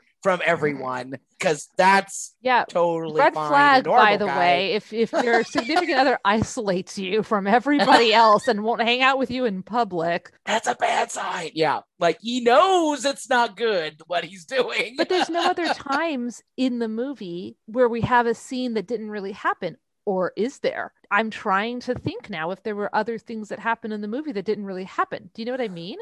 Because here the Hitchcock would put one in at the beginning and then not carry it through, especially since he's adapting a book where it's a freaking major part of her character. You know what I mean? I don't know. Yeah. It mostly, like in the 40s version, it plays out in her face and in her, you know, like you. So you're watching her trying to wrap her head around how Maxim's responding to her, about the information that's being given to her slowly through the first half of the movie, and her having to pretend that like, yeah, of course I know about Rebecca. And yeah, of course I know why Max would feel these ways and hate my dress that I went through all the trouble to get. So it all plays on her face and her body in the movie. So I think you might have hit something there in that one little homage that honestly, I don't think Hitchcock really pulled off. I don't know. Maxim's character in the movie was also weird. I pointed out he was singing in the shower when she came in. And I was like, okay. We're, again, I think trying to make him seem like a more likable character than he was in the book. Yeah, for sure. Hitchcock really wanted to make you like Maxim. Yeah. Because you have to sympathize with him when you later found out that he was in the same room when his wife died. And I've been told that the negging kind of, oh, you little fool, or blah, blah, blah, like the way that like that masculine way of talking down to women in the 40s and even in the 50s was just like a common way of people showing affection, and that was the type of flirting that happened, and that I should just really take the stick out of my ass and not compare it to the real like current day. So fine. But you know what? I watched this movie in the current day and I was like, oh, ouch. So one of the things, like basically, yes, chastising her when she was like opening up to him and saying, just be honest with me. Are you just taking me out because you feel pity for me? Or do you actually like me? And then him literally pulling the car over and being like, look here, you little shit. I wouldn't do all this for somebody I didn't like. Yeah, if that's what you think, just get out of the car. Get the fuck out of the car. And it's like, that's God. And then she shrinks. Like, yeah, you just absolutely like, oh my God, that's awful. And then again, like, you know, when we were talking about how she dressed up and he just literally, he might as well just ripped the damn roses off of the dress. And, you know, like, he's like, oh, you look stupid. What the hell did you do to yourself? Exactly. Like, and then you watch her again, just shrivel up. The casting was so good. Oh, she my God. Is amazeballs. Yes, I know. Yes. Yeah. She did such a wonderful job. And I know she's not as young. And twitchy. Yes. Joan Fontaine. Mm-hmm. She was in Psycho. Yes, and she's young, but she's not as young as the character in the book. But she plays naive and anxious very well. Very. So she is sympathetic to me as well, because I remember being a young clueless person and wanting people to like me, just like me, please like me, I'll do whatever you want. And I was the puppy dog. I absolutely, like in the book, you sympathizing with that aspect of not knowing who you are and what you need to be for other people to engage with you very much hit home for me as well. Very clever, honestly, I thought, of not naming the heroine in a way. Definitely a choice and a risk, you know? She is both so understood by the person, because you really do kind of get taken in to her, like you were saying, with her wild imagination, her dreaming, her anxieties, but also nobody calls her by anything other than Mrs. De Winter. Yeah. I mean, she has a name, and Maxim pronounces it correctly. They make a comment about it. Oh, it's an interesting name, but we just aren't told what it is. And then but she's never called it. And naming conventions are such a thing. And not only is she not named, but the book is called Rebecca. Either one of those things on its own is interesting, but to put them together is really, really cool. Yes. Yeah, yes. Groundbreaking. And Rebecca is this character who's been dead for months, but is such a major character. It's, it's kind of like how they say that New York City is the other character in Law and Order. You know what I mean? It's like this other thing that is just this ever-present thing. And I just thought it was really, really, really well done. Again, it bothered me when I was younger because I kept trying to figure it out, or like, did I miss it? Like, I didn't understand that's part of the shtick. But she doesn't have an identity until she has Maxim, and then her identity is being his wife, Mrs. De Winter. Mm-hmm. And when she really starts to come into, or at least attempts to come into, her power is when she claims that name away from Rebecca. I am Mrs. De Winter now. Yes. And which today's standards, very problematic, really shitty. But sometimes you claim the power in the way that you can claim the power. And it's interesting that even though Rebecca was also Mrs. De Winter, nobody called her, she signed things Mrs. De Winter, but everybody called her Rebecca. Rebecca. She was Rebecca. Oh, yes. Rebecca dressed like this. Rebecca did this. Rebecca used to do this. Rebecca. And then this gal is Mrs. De Winter. And it's like her way of not being just her name, because she's not as informal with these people, but it's also her identity is so tied into who she is in marriage form, but it's a formalized, it's a formal name. I call you Jess, not Mr. Fitzpatrick, like that. I've rarely called I don't think I've ever been called Mr. Fitzpatrick. Oh. I don't think that's, I travel in those circles where that's a necessity, but definitely taking advantage of, this is the thing that Rebecca had that is mine now. Yeah. And I'm going to make it my own, be my own person. Yeah. I haven't looked at my notes once. We've just been going off. Okay. Let's see here.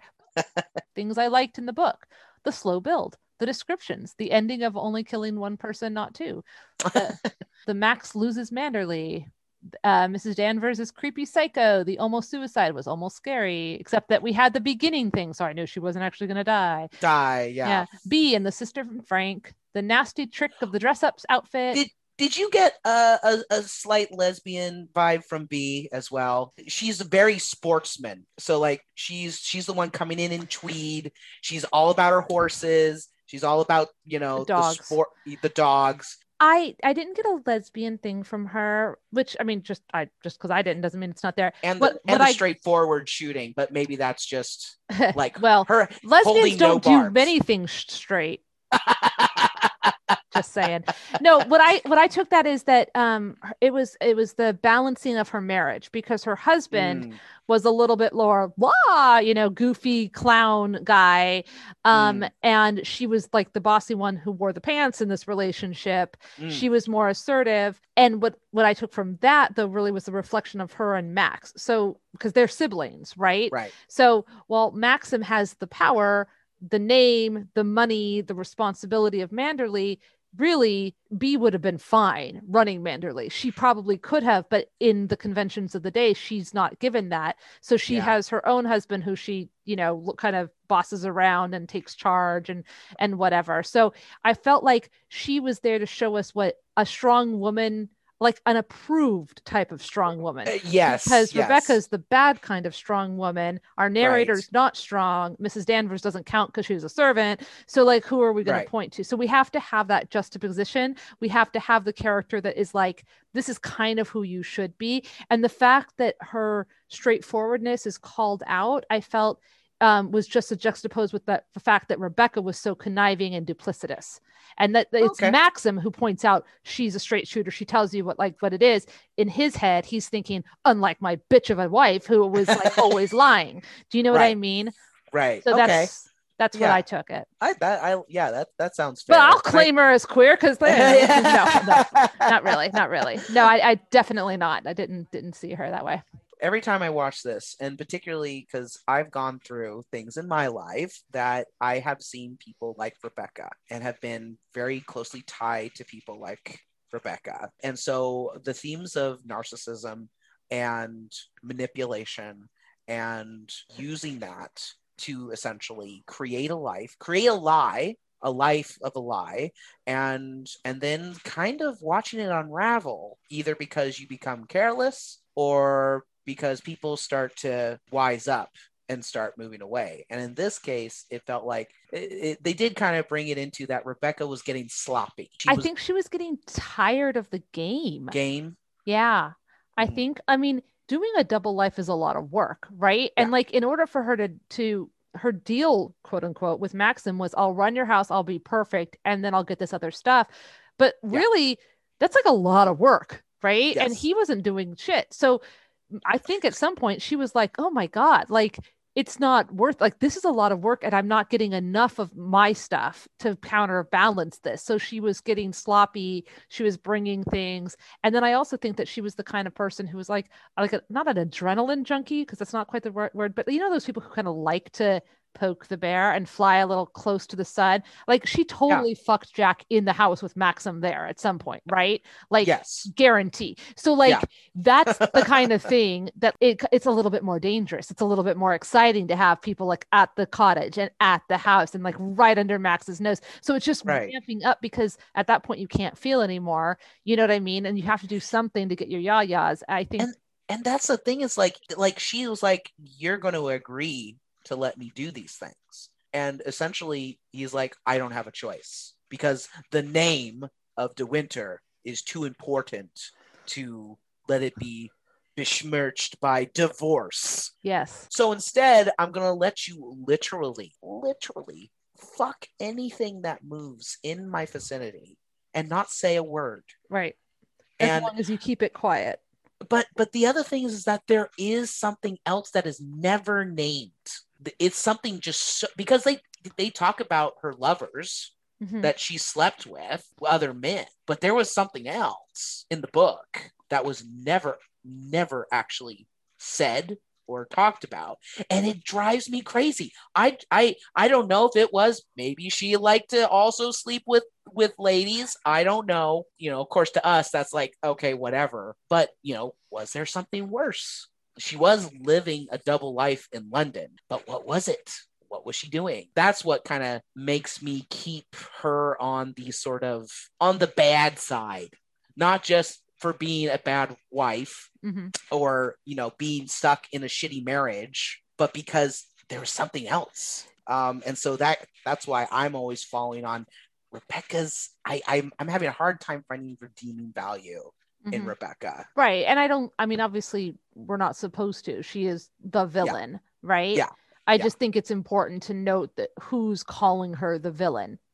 the man who killed her. Right. Like her mother figure, who wouldn't call her a villain, but describes her as, you know, in such a way that we know she is. And, and the woman who replaced her, you know what I mean? So, well, sure. The men that she slept with, the jilted wife. Yeah. I mean, you know, she wasn't, I don't want to be friends with Rebecca. I'm just saying. No. Definitely, I feel like, yeah, there, like you said, there's more. And when we write our redo of this, our Bex, I think maybe we should have it from the standpoint of her secret lesbian lover in London, who, you know, knew her as Bex and who also didn't know anything. Right. That was going on in this other life. Sure. Like, maybe Rebecca was embezzling as well. You know, maybe there was other, you know, stuff that would be threatened to the Manderley estate. Also, at the time this was written, fascism was also on the rise. There you go. She could have been a Nazi sympathizer. I kind of wonder, maybe it could be something that, like, she was a spy, she was a fascist, and she was helping the fascist movement in London, which was a thing even during the war, which blows my mind to this day. But yes, there were people who believed that fascism was, and anti-Semitism was very, very popular at the time. So, you know, maybe there was something to that. Maybe she was Jewish. Oh no. Not that. Not in that time. Not as a rich person too. Like, who knows? So, but anyway, we'll storyboard it. Yeah. Yeah. I mean, so much possibility. That's the one thing is that it's a great little mystery in the mystery of, like, what was it? What else was just so heinous that it would not be named? Like, yeah. God, I want to know. Like, it could have been lesbianism, I guess. Maybe. I would be so let down. Like, that's it. Just like to sleep with ladies. Damn it. I mean, who doesn't? Okay, so I have to ask you, my copy of the book has a bunch of stuff in the back, including like an author's note, and then like the original epilogue and the original beginning story and all kinds of stuff. Oh, cool. Okay, so I'm guessing your audiobook didn't have that. But the original Rebecca epilogue, which is similar to the beginning of the book, it was basically like her first draft, but something that was in this epilogue, because originally it was supposed to be an epilogue, which it should have been, and then she moved to the front, which she shouldn't have, but one of the things that's in it that got edited out when she made that change was that they talked about how Manderley had been sold and was basically becoming like a country club. They were like sinking a swimming pool and installing tennis courts. And like, so they were rebuilding it, but as a completely different thing. And that's how it was going to still continually generate income. And it was going to be like a place for people to go on holiday and stuff. And like, she's talking about how weird it is to think of like the drawing room becoming like a place where everyone's going to take their teas. And like the new terrace is going to be like the terrace where she originally met Max, but in there, you know what I mean? And like, again, like the sinking of a swimming pool and like all of this stuff. And so she's trying to because when they'll never go back, because it's not going to be the same at all. It won't even be recognizable when it's done. And so they're just staying away from it completely, but they're still in touch. They're still making money off of it. And, you know, it's still like a thing. And I mean, it's a little thing, but I was like, that's kind of cool. You know, I kind of liked that there was a little bit of, you know, we salted the earth. Yeah. And then we built something that makes us money that's basically just for the gentry, that is this rich, snobby class, you know, thing. And like, she is, without irony, being like, isn't that neat? Super.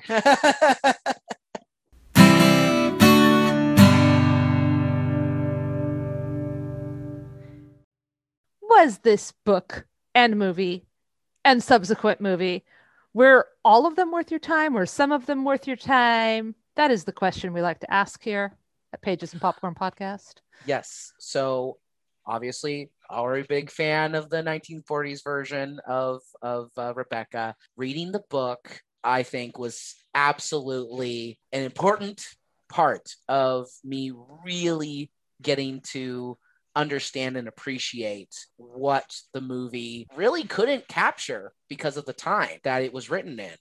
And so I'm very grateful I got the chance to read this book. I know it can be a little meandering at points for sure, but some of the prose is beautiful. And I really felt connected to our nameless heroine, who eventually becomes Mrs. De Winter. And I love the gothy, spooky aspects of it. I love a ghost story. So I appreciated that much more and kind of wish that was more put in both of the movies. As to the 2020 version, it was disappointing. It was all soft and lost a lot of the luster and what could have been some really fascinating points that the filmmakers could have taken advantage of. Unexplained parts or the subtle points that were in the book that could have been really fleshed out and brought out for a modern audience. And they just didn't do it. And that kind of sucked for me. Kind of sucked. So not a fan of the last movie. Okay. So I will say the book is long, it is wordy, and it's not everyone's cup of tea, but it is worth your time if you have a fair amount of time to give it. And if you want to be, mildly frustrated with the conventions and the rich guy getting away with murder and stuff. The 1940 movie is a classic. That doesn't always mean that you have to watch it, though. I do think it was very well made and very well acted, and it can definitely serve as a reflection on the important themes. It was enjoyable, but not overly enjoyable for me. Actually, it was there. It was a Hitchcock. It was black and white, and it was the story with a little bit of changes. But I don't know, if I had to pick between the 1940s movie and the book, I'd totally pick the book, even though it was longer and super, super wordy. Then we have the 2020 movie. It definitely had hiccups, but there's something to be said for a soft focus. It blurs the edges and sometimes it's a little bit more palatable. I don't know. In 80 years, when they redo it again, it'll be different, I'm sure. And I don't think I'll see it unless Jess and I write our own version. But I do think that the 2020 version gets a bad rap. I think if you want to be entertained and you haven't seen the original movie, so you don't have it, as Rebecca would, like lingering in the shadows and, overarching and making you feel like everything has to be compared. If you haven't seen the 1940s version, I say you could watch the 2020 version. It's not the same as the book. It's definitely different, but that's what an adaptation is. It's supposed to be different, I think. And I think it's telling a slightly different story. The story that it tells is still interesting. And it has a happy ending, even though it has its issues. Watch the 1940 version if you need to see all the classics to make yourself feel better, for sure. But if you're one of those people who doesn't have that need, then I don't think you have to watch the 1940 classic movie. I think you could read the book and watch the movie in 2020 on Netflix and call it a day. But to be fair, I didn't like Psycho. So maybe I just didn't like Psycho. What? Now we know that Jess doesn't listen to this podcast. What? You know what? I don't want to get all into it again. It was fine, but the book was better. Fine. But to be fair, I haven't read the book, so I might have a different opinion if I read the book. Yeah, that's true. Yeah, you should totally read the book, actually. Okay. Yeah, I will loan it to you. That's how strongly I feel about it. Thank you. All right. Well, Jess, this was super fun. Thank you so much coming and talking to me on a weeknight and taking time away from the cats and the husband. And I have a cat here too.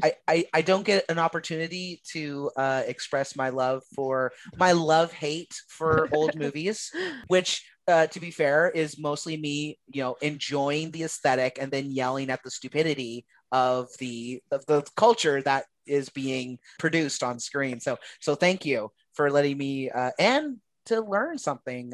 Reading that book was so eye-opening, and I would argue that I really do appreciate the book for what it was and what it was trying to convey. I think it's weird. I have an easier time accepting social things being the way they are when I read them in books. Like I'm like, oh yes, this is flawed and complicated and problematic now, but for the time, I can, you know, I feel more forgiving in books. When I see it on film, for some reason I'm like, no, I guess because I don't know why. And it's not even like movies that are made, like this one was a modern made movie about not modern morals. Do you know what I mean? And so like, there's a disconnect because you're like choosing in 2020 when we're like, hey, people should, you know, have repercussions for their actions, but let's make a movie where somebody doesn't, but we're also going to set it in a time when it was like legitly okay that he didn't have repercussions.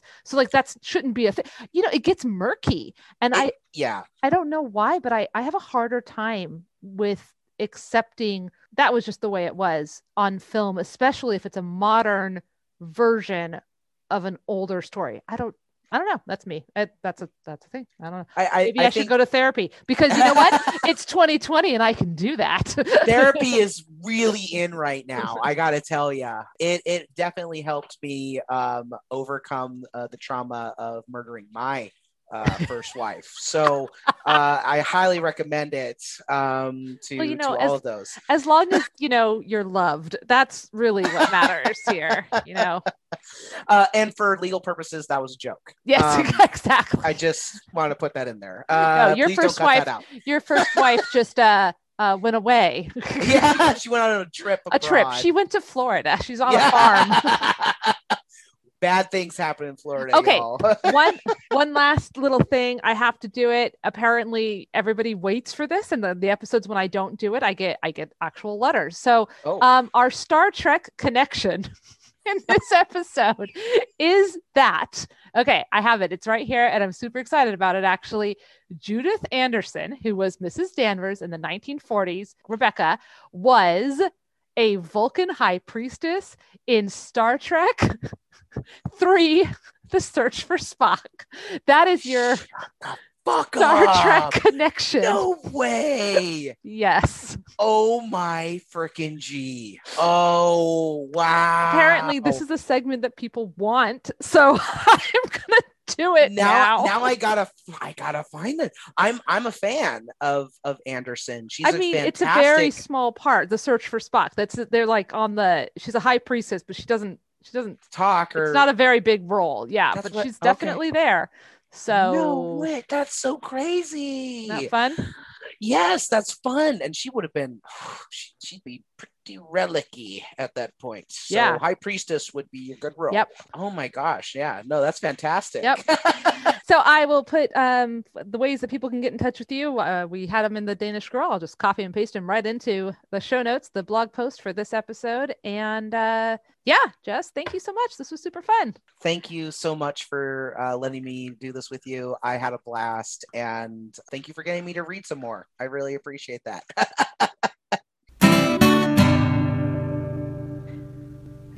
And if you wanted to throw in, we are selling those Pride Tower t-shirts. We are going, you know, for the LGBT Resource Center. So you can buy them on the link provided, and people can pick them up at the center on Wednesdays currently. So the t-shirt should be like a continuous thing that's available. Okay.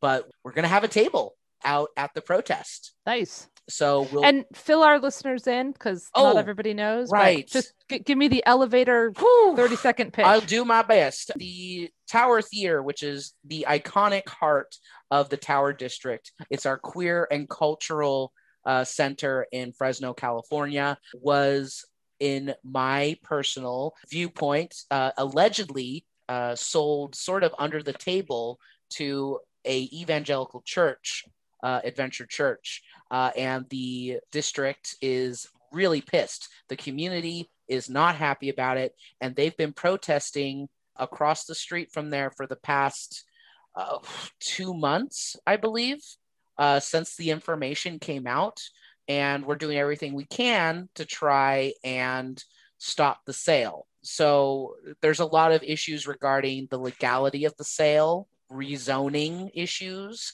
that could impact the Tower District irrevocably if that sale goes through. So if people are interested, Save the Tower Theater is on Facebook. They have a website. They share their event pages.